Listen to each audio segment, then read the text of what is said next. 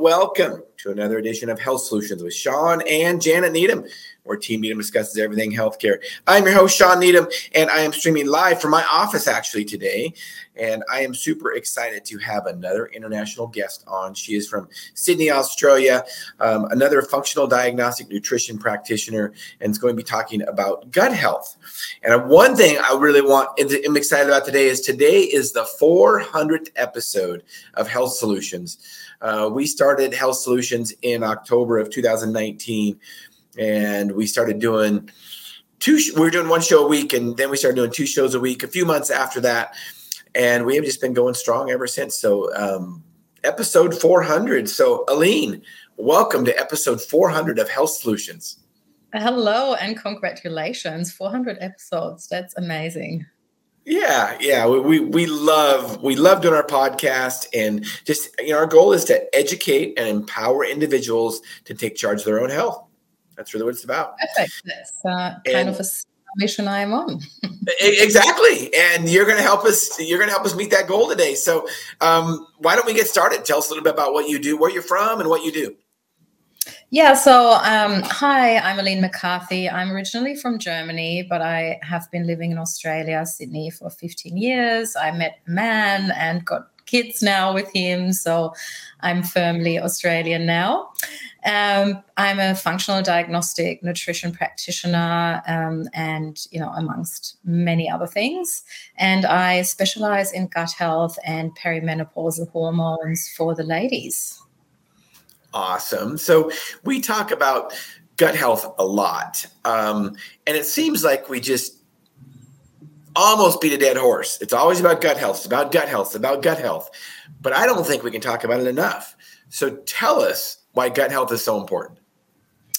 Yeah, I agree. Um, it is obviously it's coming more mainstream, which is actually amazing. And I just think it's such an exciting field because we're still discovering new things every single day. Um, it's a area of huge amount of research into human microbiome um, that really directly influences how our body functions. And so I'm really excited about working in this area because we're still finding out new ways how to help people uh, feel better and have better health all the time. Um, but also, you know, gut health is something that we have a lot of power over to actually improve by our nutrition and our lifestyle choices. So I always say to people, look, uh, we all have to eat and we you know we cannot survive without not eating and so the way we eat directly influences our gut and how we absorb our nutrients and these nutrients then supply our cells. So we can make a huge difference by making different food choices. Uh, everything that enters our mouth choosing that in a different way will have such a big impact. And because we're doing that several times a day it's a really empowering area to work in and to help people um, you know make positive changes and really see direct benefits yeah, and you know, it should be rather obvious about how important gut health is because, like you say, everything we put in our mouth is going to affect our entire body. But I don't know how it is in, in Australia, but the United States, you know, when you have any kind of gut health problem, let's say reflux, for instance, oh, well, you need Prilosec or you need Prevacid or you have IBS, so you need this fancy drug or any kind of gut problems, we have a drug for. When, in my opinion, if there's pretty much any kind of gut problem, it is probably diet related. Right? Yeah, absolutely. Um, it's there is so many different things, and medications can obviously also really wreck our gut microbiome as well. We know that even just Panadol or Nurofen really impact our gut microbiome too. Um, and so it's not surprising that the more medications we take, the poorer our gut health gets. And then we find ourselves in this downward spiral. I'm not against medication. Sometimes we really need it and they obviously save lives, but it shouldn't be the first instance. Right. We can make so many more different food choices um, and see what if that helps first before we immediately jump into you know an easy fix like a quick pill which really does just mask the symptoms usually and doesn't really address the problem. Um, so we are not meant to be eating ultra processed foods, foods that are, sprayed in, you know, pesticides and chemicals that our microbiome can't recognize and and work with. So um, yeah, I agree. Like there's so many things we can do with, um, you know, even just sleeping better, having a better circadian rhythm will really impact um, our microbiome as well. Without taking probiotics or without eating different, um, just uh, having sunlight exposure in the morning and having more darkness at nighttime positively impacts our gut microbiome. So there's many ways of you know sleeping better uh, drinking better quality water eating better quality food and avoiding a lot of toxins that are coming in that can really have a massive impact on every single organ and cell in our body. Yeah and it it should be you know, it's almost a catch 22 because if you have poor gut health, then you can't absorb, you know, even if you are eating good food or taking good, you know, supplements, uh, vitamins, uh, you know, multivitamin, multimineral, essential fatty acids, that's great. Uh, vitamin D, another another good one. But if you have poor gut health, you can't even absorb those very well. So you got to kind of fix the gut health first, right? Yeah, absolutely. And the gut also houses about 70% of our immune cells. So, um, through the gut associated lymphoid tissue. So, our immune health is very much built on you know the functioning of our gut. Our gut also houses the enteric nervous system. So a lot of people call it the second brain. Um, and our brain and our gut talk all the time. So when we're looking into how many mental health issues we now have how many mood issues we now have that gut brain connection is really really important for that as well um, so it can really it's one of those um, organ organs and organ systems, the digestive system, which really influences your skin, your immune cells, your brain, um, you know, every other organ in the body, your lungs. Um, your heart. So that microbiome really talks to every all the other different microbiome in the body, and I find it such a beautiful intelligent communication system of these hundred trillions of bacteria that live inside us and on top of us that really talk to each other. And we're not even grasping yet how they communicate or what that communication means. But i find it so amazing that uh, they do these things they can even influence our own genes um, so yeah. even our genes can be changed by the way our gut functions so it's a huge area that we can have such a positive impact on with people and and back on sleep, I, I don't know. I, I, like to say too that sleep trumps uh, food in our diet. Even if we will die without sleep before we'll die without food, so it should be no surprise how many organ systems sleep helps, including our gut, when we get good sleep. And like you say, we're meant to sleep at night and work during the day. We're not meant to work at night um, even though some people do, and, and it does affect a lot of their health when they do do that.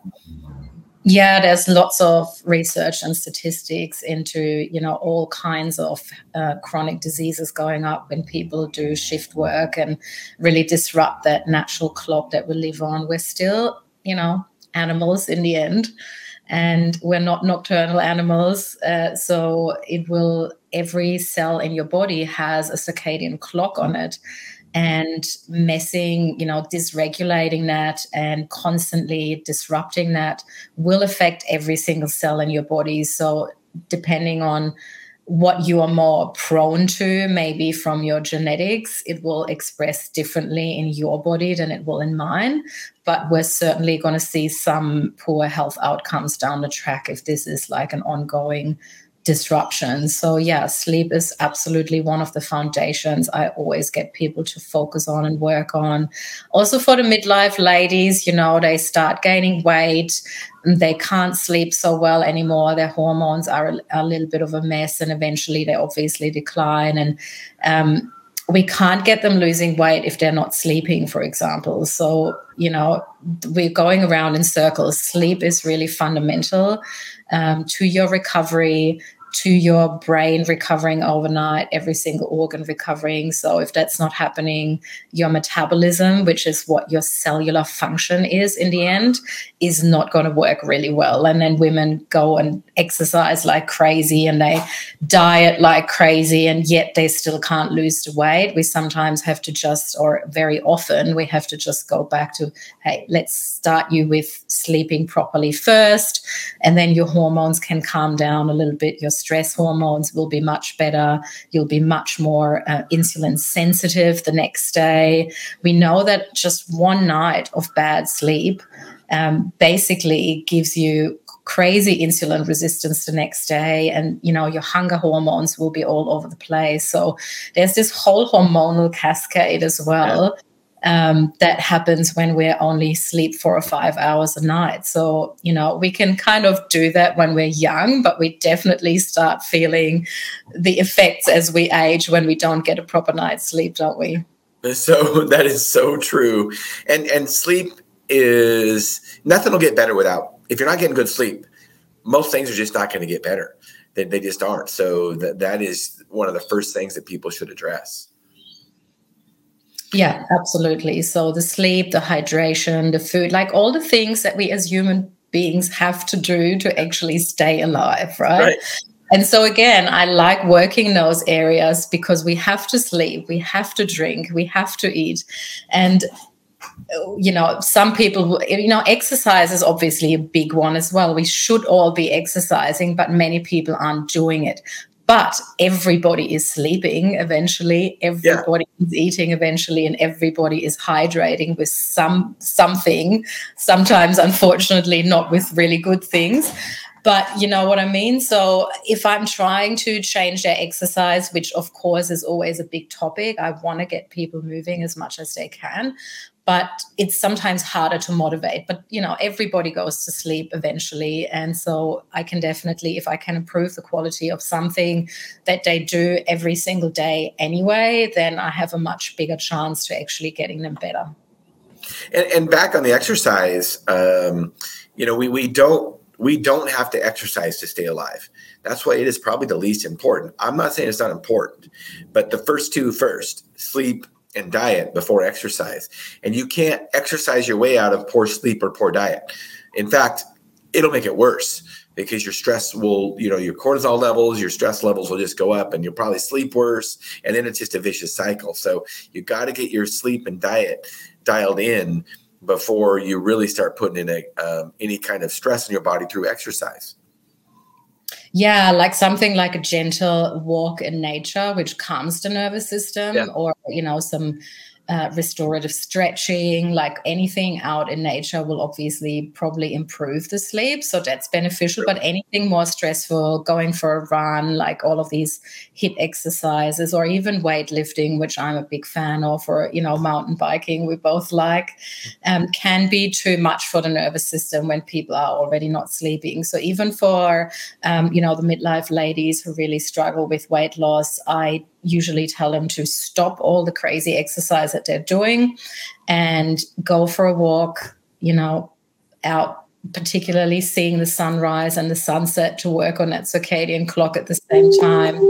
Um, oh, sorry, I'm not sure why I'm getting notifications come through. I thought I'd turn them off. Um, uh, yeah, so I get them to just stop the exercise and actually uh, focus on sleep first and foremost as the priority. And once their sleep is improved, we can get to start have more uh, exercise intensity because they then their body is able to actually go ahead and do that. But sleep is the yeah, it's has the priority in terms of things. Yeah, you're correct. You can't recover it from you know strenuous exercise if you're not sleeping. So you're not going to get any benefit out of it. In fact, you'll get um, it'll be detrimental. Yeah, absolutely. You're not doing yourself any favor. So, yes, should right. we be moving? Yes, we should be, but it doesn't always have to be the most intense exercise. We have to build the stress resilience up first. And once you're resilient, you can slowly start pushing yourself a bit harder. But as soon as the sleep quality gets impacted by your exercise, you have to dial it back down again, right? Right. Absolutely. Been there, done that. Yeah, yeah, definitely. That's also why I try not to work out too late at night because it just affects my sleep. And yeah. and you're talking about age. I think that's one of the things. As I got older, it was more difficult. When I was in college, high school, I could I go to the gym at ten o'clock at night and and go to uh, sleep yeah. at eleven. But now I try not to. I try to fin- make sure my workouts are finished before seven now. Yeah, definitely. Same here. Um, those midlife hormones aren't too too gentle on me with the sleep either. So I try just try to have my exercise in the morning. Actually, I feel the best. It gives me the best energy for the day, and then you know I ha- can have a relaxed night and prepare myself for sleep. Uh, and then I have much better sleep. It definitely doesn't work. Sometimes when I don't get my exercise in, I try and go to the gym later, and yeah, I'll, I'll just be restless all night. It doesn't work for me anymore. right. So, other than these big things like sleep and movement um, and diet, is there is there more specific things that you talk to people about when it re, in regards to fixing gut health?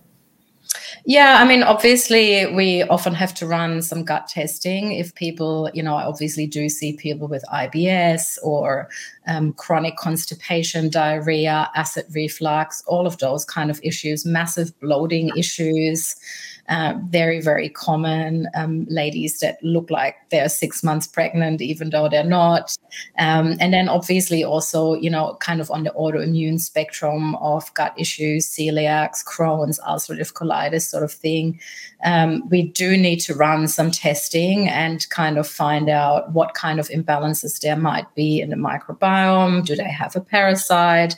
Do they have bacteria hanging around? But also just really assessing the whole digestive system, which actually starts at our mouth, includes the stomach, the gallbladder, the pancreas, um, and then further down, obviously, into the small intestine and the large intestine.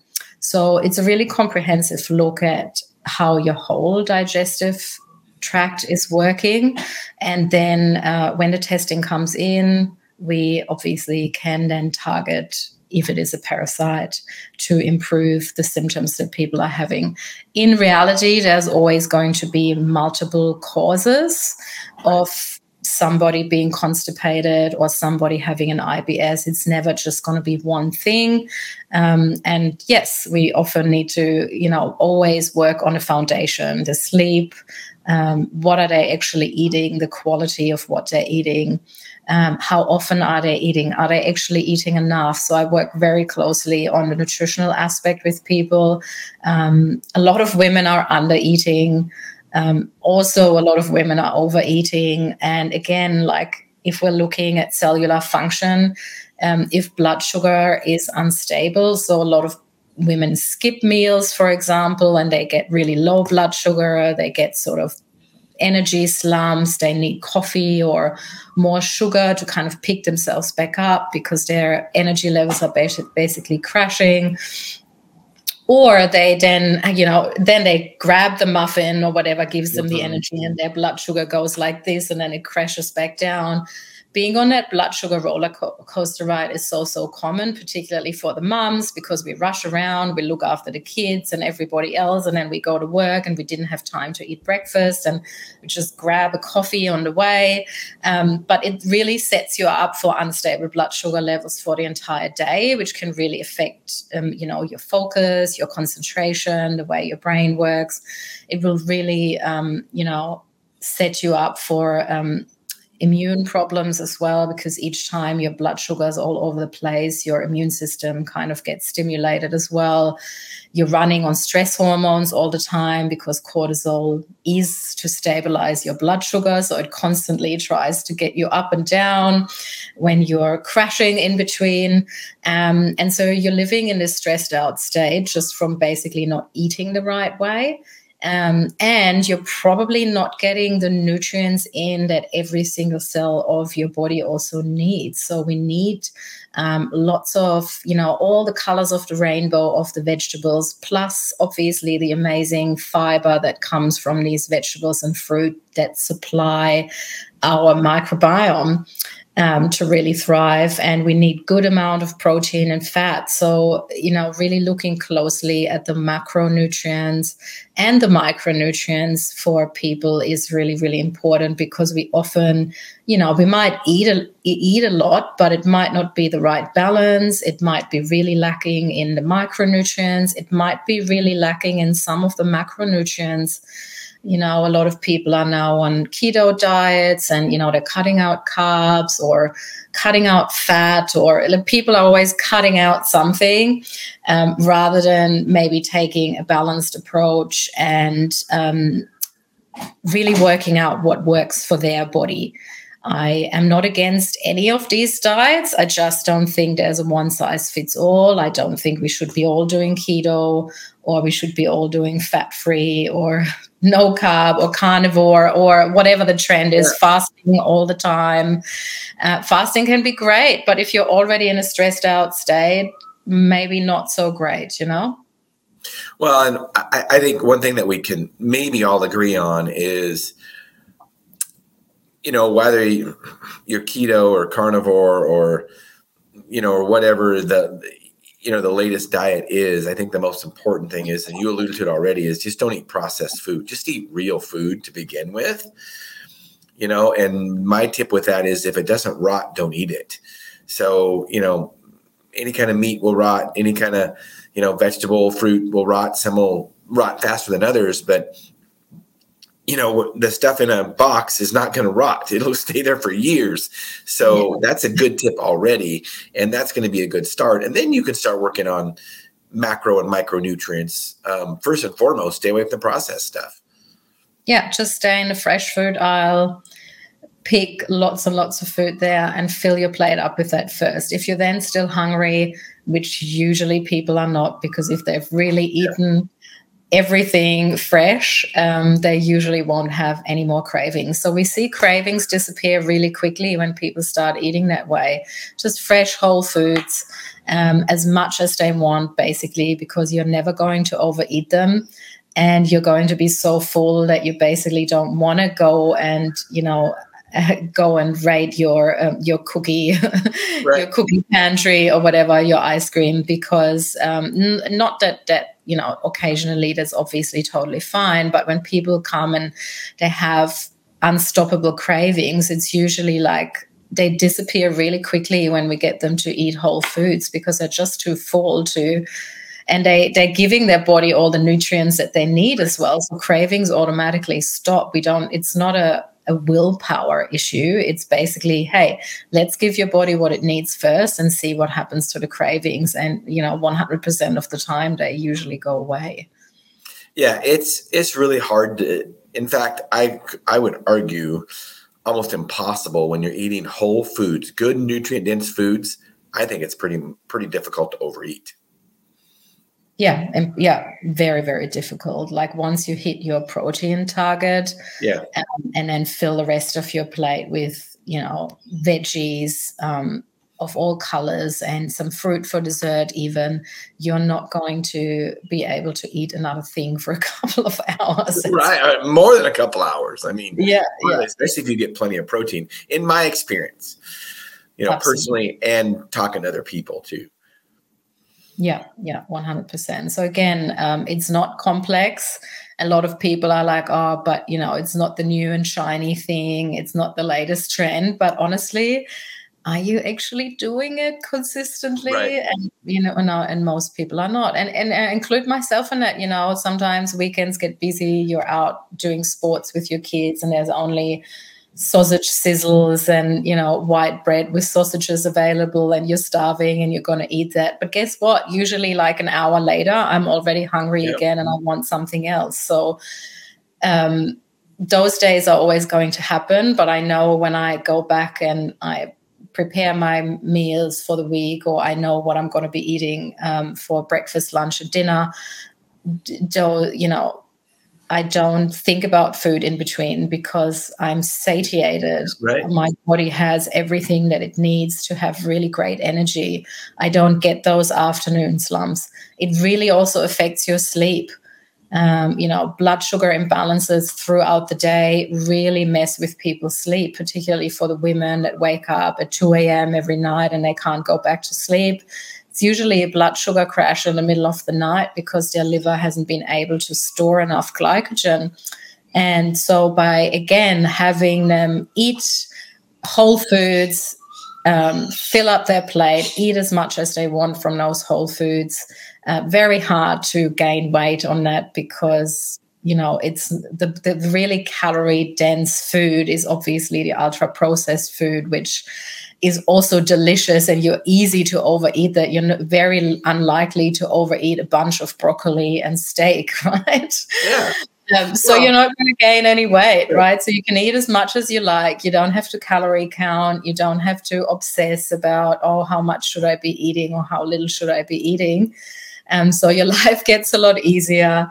And then you also sleep better. And then it's like an upward spiral. The better you sleep, the better you recover. You can build muscle, which makes you more metabolically healthy and more insulin sensitive and you you stay strong and vital for for life which is obviously the best outcome well and that calorically dense that calorically dense processed food you mentioned is you know um, not nutrient dense so and, and the things that make us nutrient that make us satisfied with our hunger are you know macronutrients and micronutrients. And so if those things don't have that in there, you're just going to keep getting hungry and you can eat more of it.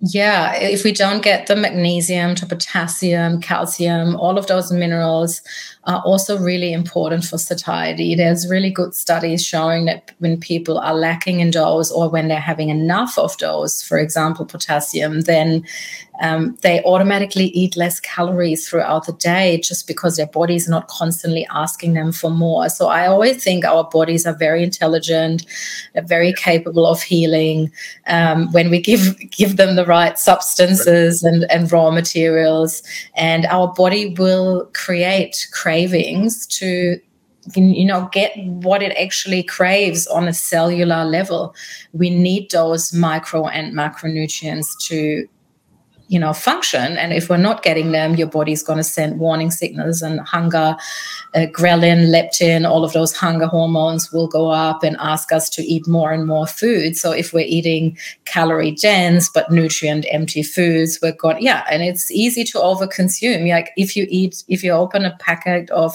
crisps or chips or whatever you call them in america uh, chippies, um, as we say here in Australia. um, you're you know you always think oh i'm just going to have a few but you always end up eating the whole packet and right. it's got nothing to do with willpower it's just literally the food is designed to be eaten the whole packet yeah.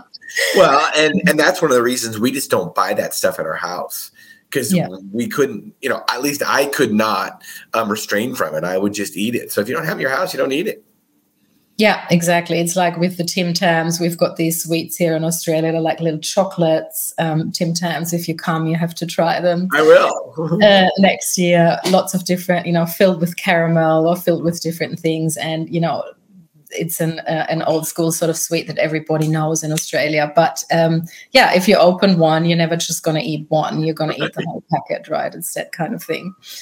Um, so, but you know, your poop is your daily report card of your gut health as well. So I also find, you know, it's not the most um, fancy topic that people necessarily want to talk about, but it's something that we can see in our toilet bowl, hopefully every single day. And if you're not seeing it, you already have a gut problem. Yeah.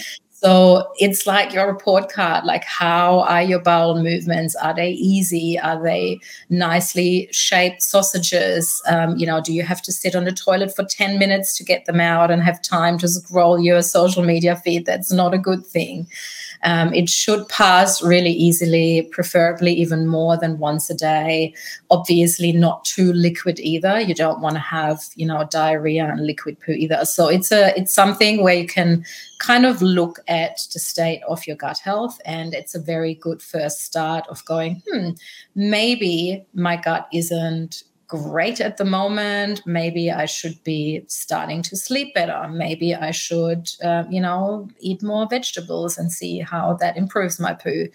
Maybe I should cut out some of the packaged processed foods that really, you know, don't do much for my body. They're convenient, but convenience is not necessarily what our body is built for. So, um, less convenient, but you know, you can still um, have some broccolini, throw them in some hot water for about two minutes until they're still nice and crunchy.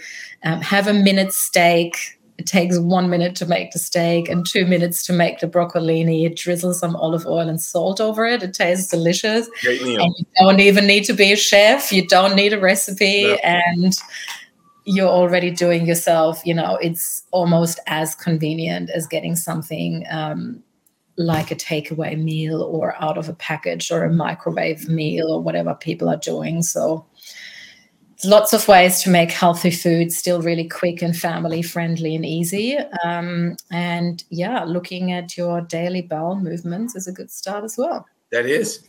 So as we wind this podcast up, I want to thank you for, you know, helping us realize our goal today, which is to educate and empower individuals to take charge of their own health. And if anybody has any questions, um, where's the best way to get a hold of you? Um, you can get a hold of me on Instagram at the Wellness Witches. I'm also on LinkedIn under my name, Aline McCarthy. Um, I also have a Facebook group which is free for midlife women who want to have better hormones and obviously better gut health. Um, so I go live in there every week and I provide lots of value and content in there for for the midlife ladies um, yeah, I think that's about it. I've got free downloads about beating the bloat, and I'm about to release a new one about perimenopause and menopause as well, because it's still Menopause Awareness Month. And that's obviously a topic I'm very passionate about. Well, we'll have to have you on and talk about that topic sometime. Yes, please. Yeah, we, we will do that. So today, though, we're going to wind this podcast up. And I thank you so much, Aline um, for helping us realize our goal of this podcast and for being on episode number 40, 400 of Health Solutions. Amazing. Thanks so much for yeah. having me. And thank you, listeners and viewers, for tuning in to Health Solutions with Shawn and Janet Needham. We will see you Thursday at our midweek podcast, 8 a.m. to 9 a.m. Pacific Standard Time. See you then.